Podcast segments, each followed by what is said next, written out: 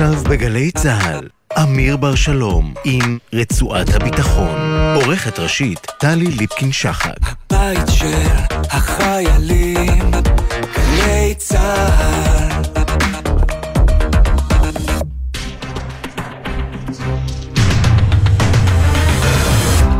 ערב טוב לכם. רצועת הביטחון של יום ראשון בשבוע, האם ישראל מנסה להרוויח זמן לפני עימות צפוי עם חיזבאללה? אמש אומר אלוף פיקוד הצפון כי פניה של ישראל לא להסלמה, אבל אנחנו אומרים, השטח מדבר אחרת. אנחנו נשוחח על זה עם יוסי קופרווסר לשעבר, ראש חטיבת המחקר באמ"ן, וננסה לבדוק עד כמה איראן נתנה כאן, במקרה הזה לחיזבאללה, חבל ארוך. נהיה גם באיראן עצמה.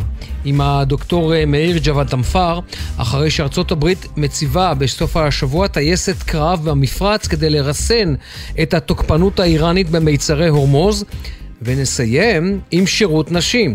לא בצה"ל, אלא בצבאות ערב. הדוקטור מיכל יערי, היא תהיה איתנו בעניין הזה. רצועת הביטחון, אנחנו מתחילים.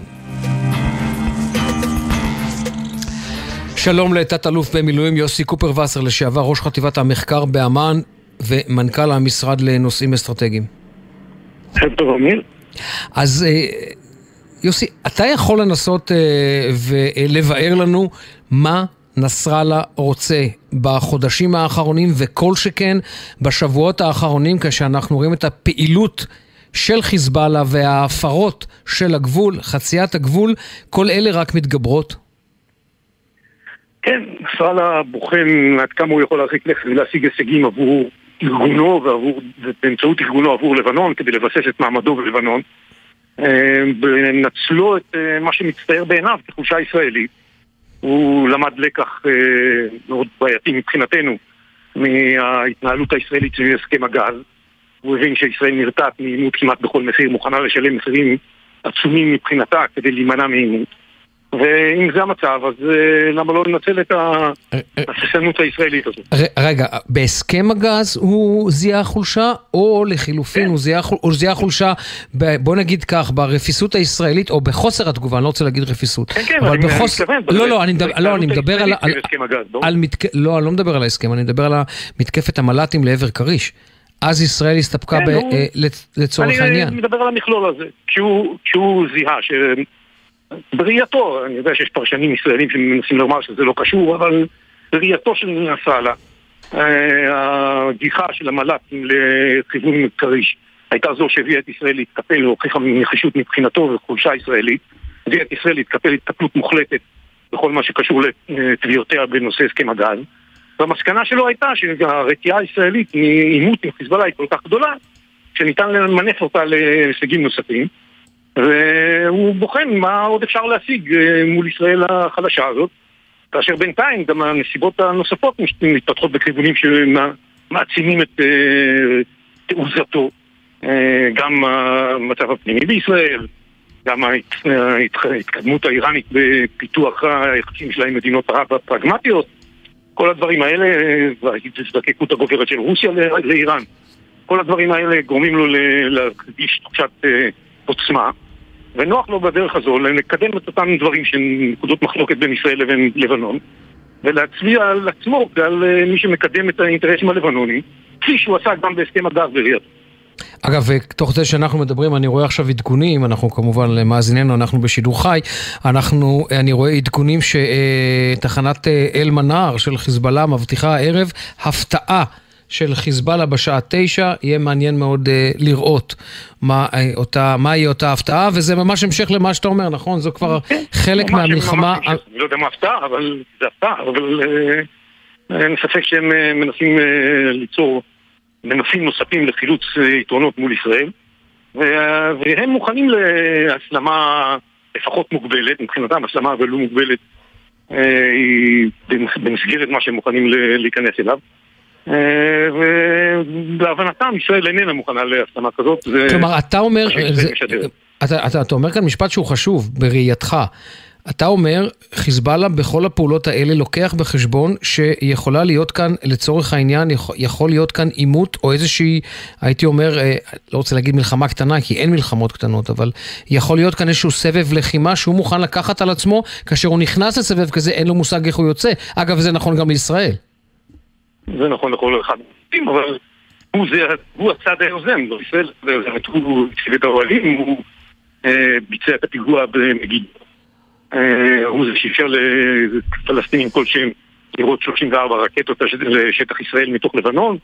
אה, הוא זה שערך את התרגולים, את התרגילים של כוח רדואן אה, ושל יחידות נוספות בדרום לבנון שמדמות כניסה לשטח ישראל והשתלטות על יישובים ישראלים.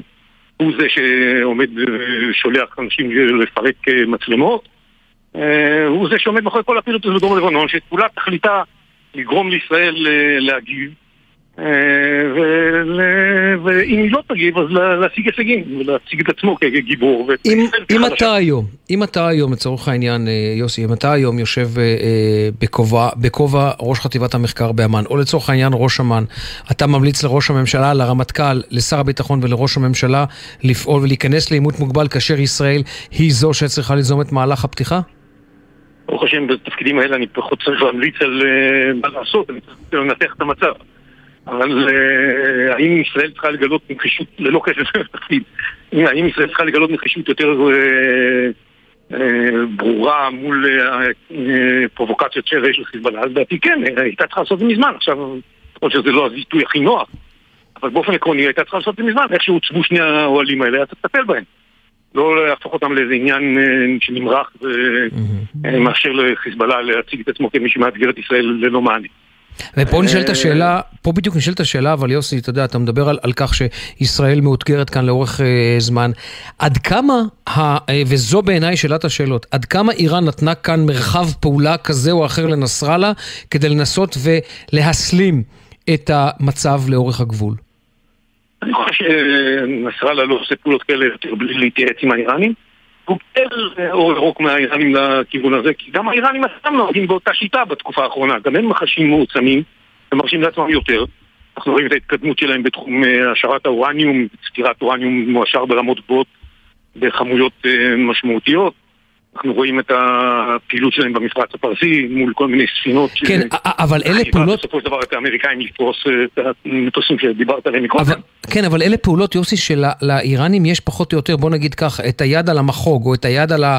על השלטר. מול חיזבאללה וישראל, אין להם ממש את יכולת השליטה, ולכן נשאלת השאלה, לא, האם יש כאן איזשהו אור ירוק מצד האיראנים שאומרים, אוקיי, אנחנו uh, מבינים שאפשר להסתכן כאן בעימות שהוא עימות קטן, העיקר שלא להכניס את חיזבאללה, להכניס אותו ללחימה, שהרי בסופו של דבר זו דיוויזיה איראנית ליום פקודה, ביום שבו מישהו יתקוף את מתקני הגרעין. אבל יום הפקודה, יום הפקודה עלול להיות קרוב. אתה רוצה לוודא שהדיוויזיה שלך הזו מוכנה, ואכן דוחקת את ישראל לפינה, כי... אם ישראל אה, מהססת לטפל בחיזבאללה, יכול להיות שהיא גם מהססת אה, ותהסס לטפל באתגר שעשוי לבוא מצד איראן.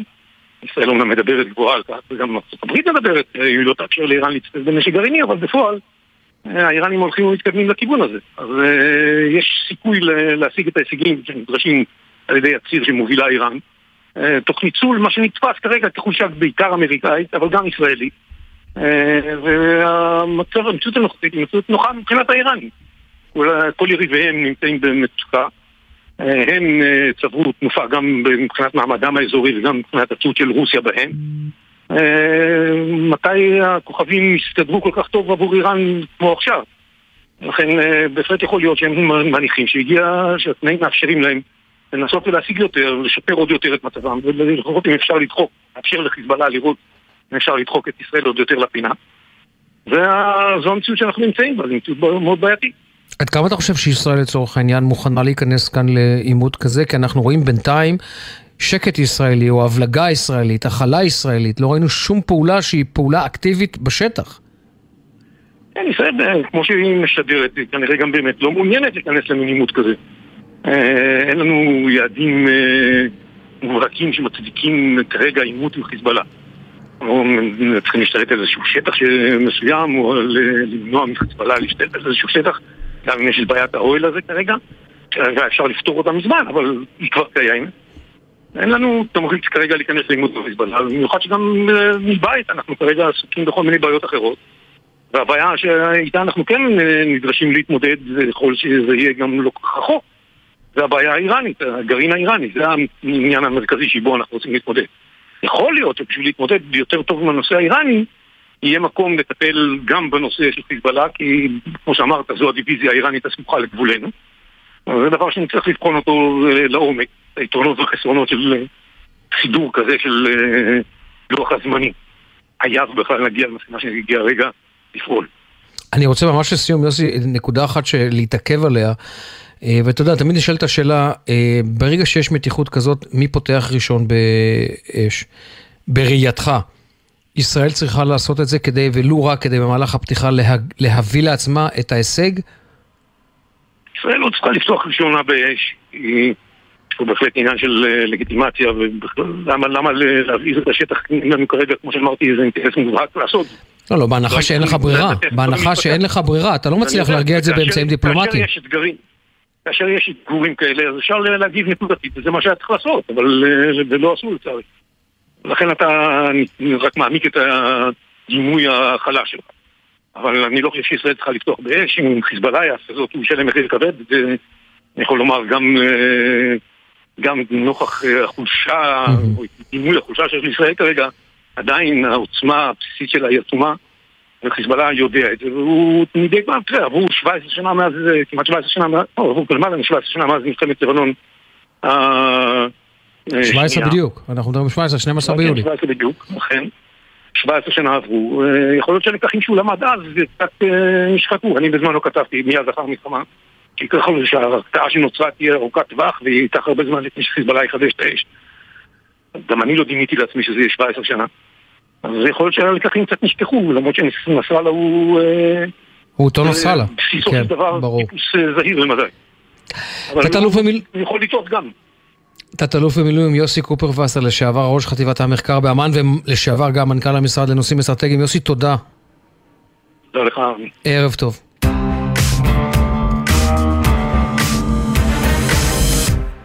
אנחנו כמעט באותו עניין, אבל זה, אנחנו רוצים להאיר זווית אה, שונה, ואנחנו אומרים שלום עכשיו וערב טוב לדוקטור אה, מאיר אה, ג'אווה דנפר, מרצה ללימודי ביטחון ודיפלומטיה של איראן באוניברסיטת רייכמן. שלום דוקטור אה, ג'אווה דנפר, ערב טוב. ערב טוב, ערב טוב. אני חייב אולי התייחסות שלך רק לשיחה הקודמת. אתה מצליח לענות מה האינטרס האיראני כרגע? האיראנים רואים uh, מה שקורה בישראל.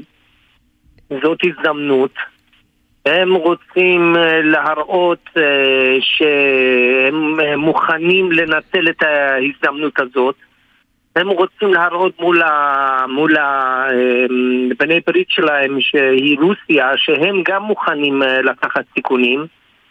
וכן, האיראנים מסתכלים על מה שקורה בארץ, ושהם רואים מה שקורה ב, ב, בתוך המדינה, בצמרת הפוליטית בין האופוזיציה וקואליציה. וכל מה שקורה במדינה, והם רואים בזה הזדמנות, אז אה, מנסים, מנסים לנצל, אה, לנצל אותה. אני לא יודע אם הם רוצים מלחמה, אבל... אבל הם אה, יכולים לקבל מלחמה. מאיר, הם יכולים לקבל כן. מלחמה וזו הסכנה מבחינתם, כי חיזבאללה הוא פרויקט מאוד מאוד מאוד גדול שלהם למטרה מאוד מוגדרת. אני, אני מסכים איתך, אני מסכים איתך, אמ, אבל אני לא יודע מי היועצים של חמינאי, אני לא על, על, על ישראל. אני לא יודע אם הוא מקבל אה, מודיעין ישר מאנשי מודיעין של איראן, או מאנשי חזבאללה, או מקבל מרוסים.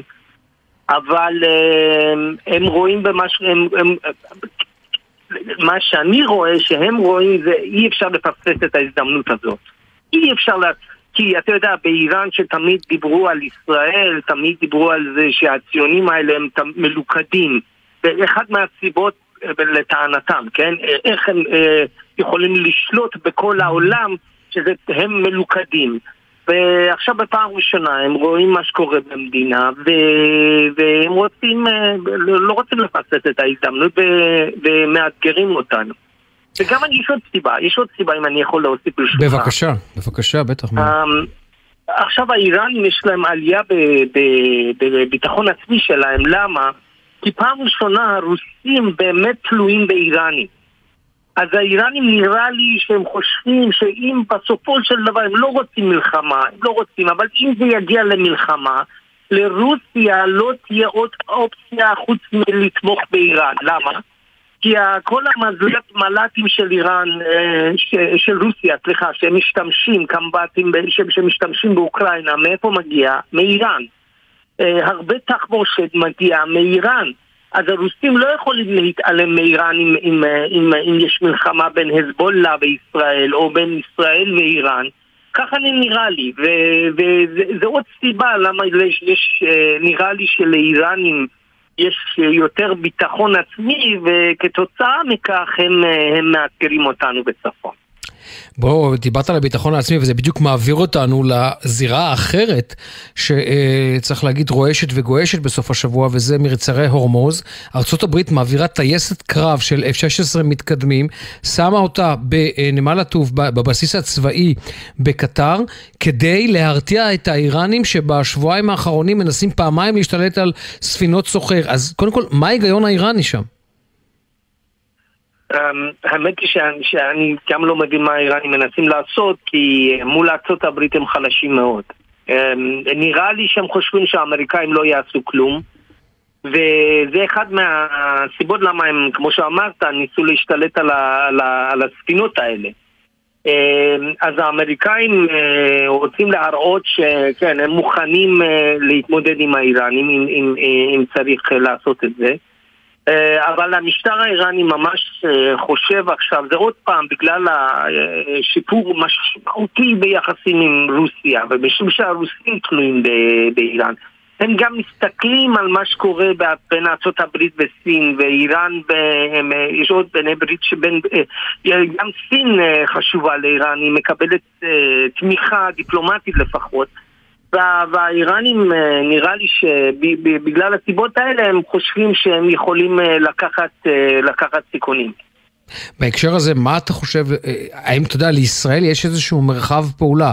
אז אני מבין שארצות הברית, כל עוד המטוסים האמריקנים והכוחות האמריקנים הם אלה שמאבטחים את מיצרי הורמוז, זה בסדר. מה ישראל אבל צריכה לעשות כאן, בשכונה שלנו, בגזרה שלנו, בין אם זה לבנון ובין אם זה סוריה? Um, אני חושב ש...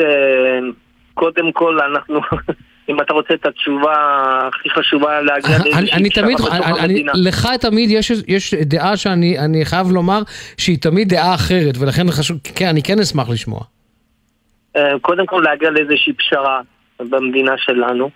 אה, אה, כל מה שקורה, כי זה חשוב. אם אנחנו יכולים לגמור עם כל הסיפור הזה של הרפורמות, הרפורמות שהממשלה רוצה לעשות, זה, זה, זה יעזור לנו עם, עם ההרתעה רגע, אתה שלה. במילים אחרות אומר שלצורך העניין, אם אנחנו כאן, לצורך העניין מגיעים לאיזושהי הסכמה ואנחנו רואים את השסעים או את המתח החברתי כאן אה, למעשה נמוג, אתה אומר שזה לכשעצמו איזשהו מימד של הרתעה כלפי האיראנים, לומר ישראל, ישראל הזירה הישראלית, הפנימית, הפנים הישראלית יציבה. זה מסר לאיראנים? כן. כן, כי זה אחד מהסיבות למה הם מאתגרים אותנו. אני לא ראיתי שהיזבולה, אתה זוכר שהיה אתמול, שלחו אנשים מהגבול שלהם ל... להיכנס לשטח ישראל. יש להם את האוהל בגבול צפוני שלנו.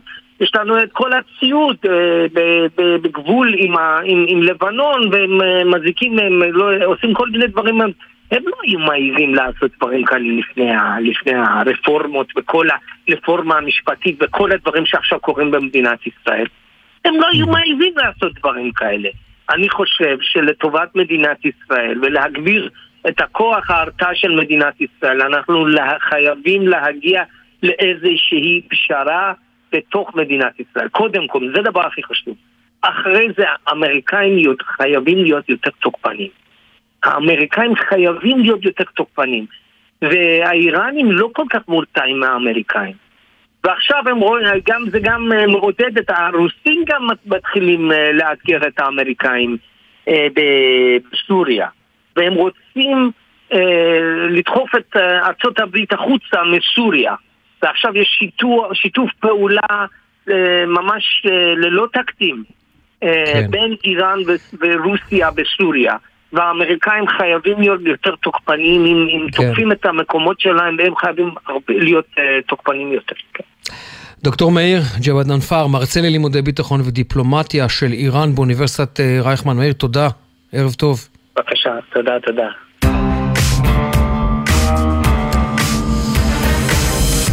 טוב, תיקח את נחתה קלה מהמתיחות הביטחונית, בין אם זה בגבול הצפוני של ישראל, בין אם זה במיצרי הורמוז או מפרץ הפרסי, ואנחנו רוצים לדבר עכשיו לא על שירת נשים, אלא על שירות נשים, ולא, לא שירות נשים בצה"ל, אלא בצבאות של העולם הערבי, ומצטרפת אלינו הדוקטור מיכל יערי, מומחית למדינות המפרץ הערביות מאוניברסיטת בן גוריון והאוניברסיטה הפתוחה. ערב טוב, מיכל.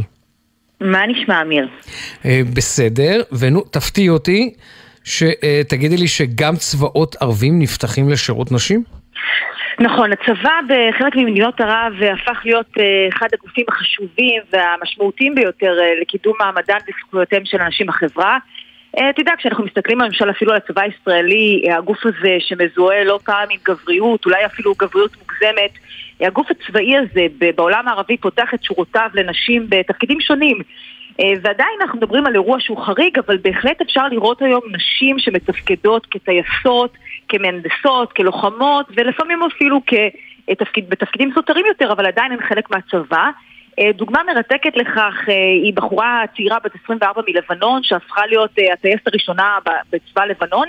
היא סיימה את ההכשרה שלה בטקסס כמעט שנתיים, והיא בעצם הופכת להיות חלק מקבוצה הולכת וגדלה של נשים בעולם הערבי, שבדומה לישראל רואות את הצבא כאיזושהי פלטפורמה למימוש עצמי ובעיקר לצמצום הפערים המגדריים בחברה שבה הן חיות. ומה שמעניין זה שיש פה שיתוף פעולה דו-כיווני, זאת אומרת יש פה גם נכונות מאוד גדולה של אנשים, אבל גם הבנה מעמיקה של המנהיגות שהצדדים כולם מרוויחים מהדבר הזה. עכשיו, זה סיפור מורכב. תיקח למשל אה, אישה מסורתית. כל אה, שכן, בסביבה דתית, פטריארכלית. בדיוק, נכון. אז מה אתה עושה? הרי אנחנו זוכרים את הוויכוח המאוד גדול אה, בישראל על איך הצבא צריך להיערך לקראת שירות נשים, למשל, בטייסות. קח את המקרה הזה ותקצין אותו עוד יותר כשמדובר על חברות מאוד מסורתיות, מאוד דתיות. והנה למשל הצבא בירדן בא ואומר אין לי בעיה עם זה, הכל בסדר, אנחנו נעשה את ההתאמות הנדרשות ועוד משהו שמעניין למשל במקרה הירדני זה שהרבה מהיוזמה לקידום נשים מגיעה מתוך בית המלוכה. מגיעה מנסיכות, מגיעה מהמלך עצמו, ויתרה מכך ראינו אה, לאחרונה את בתו של המלך עבדאללה מקבלת את כנפי הטיסה שלה מאשר לא אחר מאבא שלה, המלך שהוא בעצמו טייס. עכשיו, שער בנפשך, איזה אפקט אדיר יש לאירוע כזה, שאתה פתאום רואה נסיכה, אולי הדמות החשובה, אחת הדמות החשובות ביותר בבית המלוכה, מקבלת את כנפי הטיסה שלה מאבא שלה, שרואה את זה לא כאיזה אירוע סתמי, אלא כחלק מאידיאולוגיה כוללת ומכוונת של המדינה לשלב נשים בצבא. עכשיו, אנחנו עדיין נמצאים במציאות מאוד מורכבת עם הרבה מאוד קשיים, אבל עצם התפיסה שאומרת נשים הן חלק אינטגרלי מהצבא, היא תפיסה חדשנית, היא תפיסה חשובה. זה נכון שיש מדינות שאימצו אותה כבר מזמן, כמו מצרים, אבל הממדים הולכים וגדלים, ואנחנו מאוד מקווים שהמגמה הזאת תימשך, אם כי גם פה בעולם הערבי אנחנו רואים אה, נסיגות. זו בדיוק השאלה הבאה שלי, אם תוכלי לצייר לי עד כמה שאפשר את הגוונים של האפור הזה, למשל, מדינה שאת מתמחה בה, ערב הסעודית. נכון, אז גם פה אני, אני אתן לך את הצד החיובי ואת הצד הפחות חיובי. מצד אחד אפשר לבוא ולהגיד, תראו, יש פה מהפכה רצינית. אה, סעודיה ב-2021 פותחת את שורותיה לצבא, ואומרת, זה חלק מהחזון של איפה אנחנו רוצים לראות את המדינה שלנו עד 2030. חזון 2030 המפורסם, שמוחמד בן סלמן שם את הנשים בחזית, משלב אותם במגוון מאוד רחב של מקצועות שהיו חסומים בפניהם בעבר, ואחד מהם זה הצבא. עכשיו אנחנו צריכים גם בכל זאת לקחת את המקבילה הישראלית. אנחנו יודעים ששירות צבאי בלא מעט מהמקרים יכול להיות מתורגם אחר כך לשוק האזרחי. זאת אומרת, אם באמת הצבא הירדני, הסעודי, הכווייתי, הבחרייני, יגיד, אנחנו רואים את השירות הצבאי לא כאירוע חד פעמי, אלא אירוע שאחר כך הוא מתמשך גם לשוק האזרחי, אז יש פה רווח עצום. עכשיו, במקרה הסעודי זה בא עם כוכבית. למה? יש להם תפקידים מאוד מוגבלים, הן לא יכולות לצאת לקצונה, הן לא לוחמות, אבל עדיין, שוב, יש פה הישג מאוד מאוד משמעותי. אותי יותר מדאיגים מקרים, למשל כמו כווית, ששם הייתה באמת תוכנית אסטרטגית לשלב נשים בצבא, והיא נבלמה בעקבות ההתחזקות של כל מיני גורמים דתיים, גם בתוך הפרלמנט וגם בתוך החברה הכוויתית, וכתגובה לכך יוצאות הנשים הכווייתיות ואומרות לא, לא, אנחנו לא ניתן לאנשים לבלום את המגמה, ואתה יודע, זה מאוד מזכיר לי איזושהי סיטואציה שקורית במדינה נוספת שבה יש ויכוח מהותי על צביונה של המדינה והצבא מגלם בצורה מאוד ברורה את הוויכוח על איך אנחנו רוצים לראות את החברה שלנו, מה תפקידן של הנשים ואיך החברה רואה בצבא כלי בעצם לקידום נשים, וזה בעיניי החידוש הגדול. שימי לב על מה את מדברת, אה, מיכל. את מדברת על הפלה של מחיצות מגדריות, ואני רוצה לקחת את זה רגע למישור אחר. מה לגבי מוביליות חברתית? זה בדיוק העניין. כי אם אישה כזאת מצליחה לתרגם, בוא ניקח טייסת, בסדר? יש לנו את המקרה המפורסם של טייסת מאיחוד האמירויות, תמונה מרגשת מאוד, שרואים אותה בדרכה... כן, שיוצאת להפצצה. בתימן. נכון? שדא, לא, בדאעש, היא הלכה ב-2014, דאעש הולך לכבוש את כל המזרח התיכון, זאת התחושה אז, והיא בעצם הופכת להיות המודל המזוקק ביותר של מי שמגנה, ליטרלי מגינה על ביטחון המדינה. עכשיו, הבחורה הזאת, בדיוק כמו טייס או טייסת בחיל האווירי ישראלי, יכולה לתרגם את השירות הצבאי שלה אחר כך גם למערך האזרחי. זאת אומרת, אנחנו לא מדברים פה על אישה שנשארת בדלת אמותיה אה, עם המשפחה, עם הילדים, ומקסימום יכולה לצאת וללמד, שזה בדרך כלל אה, היה טווח האפשרויות במקרה הסעודי, אה, לא האמירתי, אבל במקרה הסעודי. עכשיו אתה מדבר פה על אישה שהיא בחוד החנית של, של השוק האזרחי, הפרטי, זאת אומרת, אישה כזאת יכולה בהרבה מאוד מהמקרים להרוויח הרבה יותר מגברים. אנחנו לא מדברים רק על עניין של משכורת, אנחנו מדברים על שינוי עקרוני, בסיסי מאוד. של התפיסה של נשים בתוך החברה. אנחנו מדברים למשל על זה שאם אישה כזאת אה, תהיה בעומס עבודה, יכול בהחלט להיות שיהיה לה פחות נוח להתחתן. יהיה לה פחות נוח להוליד ילדים אם היא, בשונה ממה שאולי היה מצופה ממנה קודם. זאת אומרת, זה גם יכול להשפיע על הדמוגרפיה של המדינה. אז המקרה הזה שנראה לנו רק איזה מקרה פרטי של אוקיי, כמה נשים שמשרתות בצבא?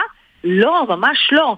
יש פה מגמה שאם היא באמת תטפח ותגדל, היא תשנה באופן כן. מאוד מעמיק ויסודי את צביונה של החברה, וללא ספק היא תקפיץ את הנשים כן. אה, עשור שניים קדימה. דוקטור מיכל יערי, מומחית למדינות המפרץ הערביות מאוניברסיטת בן גוריון והאוניברסיטה הפתוחה. מיכל, כרגיל, היה מעניין, כיף. תודה רבה, אמיר, לילה טוב. תודה, ערב טוב, זהו. ביי ביי. ביי, להתראות. כאן אנחנו מסיימים את uh, רצועת הביטחון שפותחת את השבוע הזה. המפיקה הראשית של הרצועה היא נועה נווה. המפיק הוא אליעזר ינקלוביץ', על הביצוע הטכני רועי אלמוס והפיקוח הטכני אילן גביש. אני... אמיר בר שלום, אני אחזור לכאן אה, אה, ביום אה, רביעי. כמובן, אנחנו כל העת עם אצבע על הדופק על כל האירועים, כל מה שקורה אה, מסביב. כל ערב, שבע וחצי, רצועת הביטחון, כאן, בגלי צה"ל. שיהיה לכולנו ערב טוב.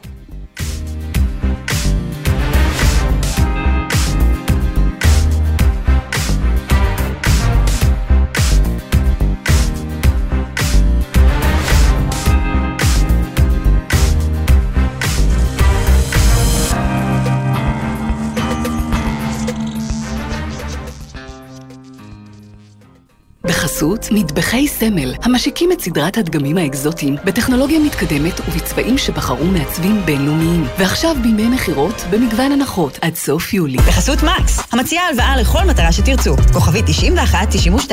אי עמידה בפירעון ההלוואה עלולה לגרור חיוב בריבית פיגורים והליכי הוצאה לפועל. כפוף לתנאי החיתום ולאישור המלווה מקס. מה נשמע, נשמע, סוף השבוע,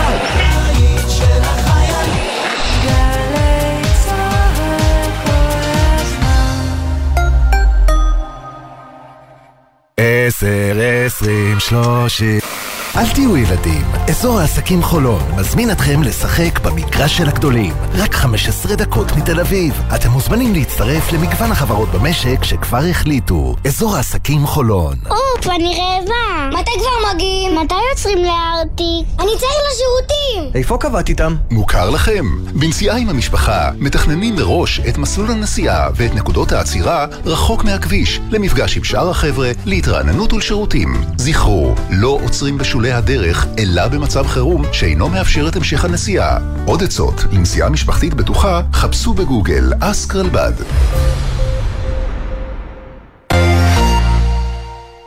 יהיה בסדר. נמאס לכם לטבוע בתוך ערימות של פלסטיק חד פעמי? הבטיחו לכם שכונה ירוקה, אבל אין אפילו עץ אחד? אתם נחנקים מהמפעל שהקימו מול החלון שלכם? יהיה בסדר, במהדורה ירוקה כפולה ומיוחדת לרגל יום הסביבה בכנסת. אתם מוזמנים לפנות לדף הפייסבוק של התוכנית, יהיה בסדר בגל"צ, או לדואר האלקטרוני אוקיי, כרוכית glz.co.il. יהיה בסדר עם אביב לביא ואיתי זילבר. שלישי, שתיים בצהריים, גלי צה"ל. יהיה בסדר. אתם מאזינים לגלי צה"ל.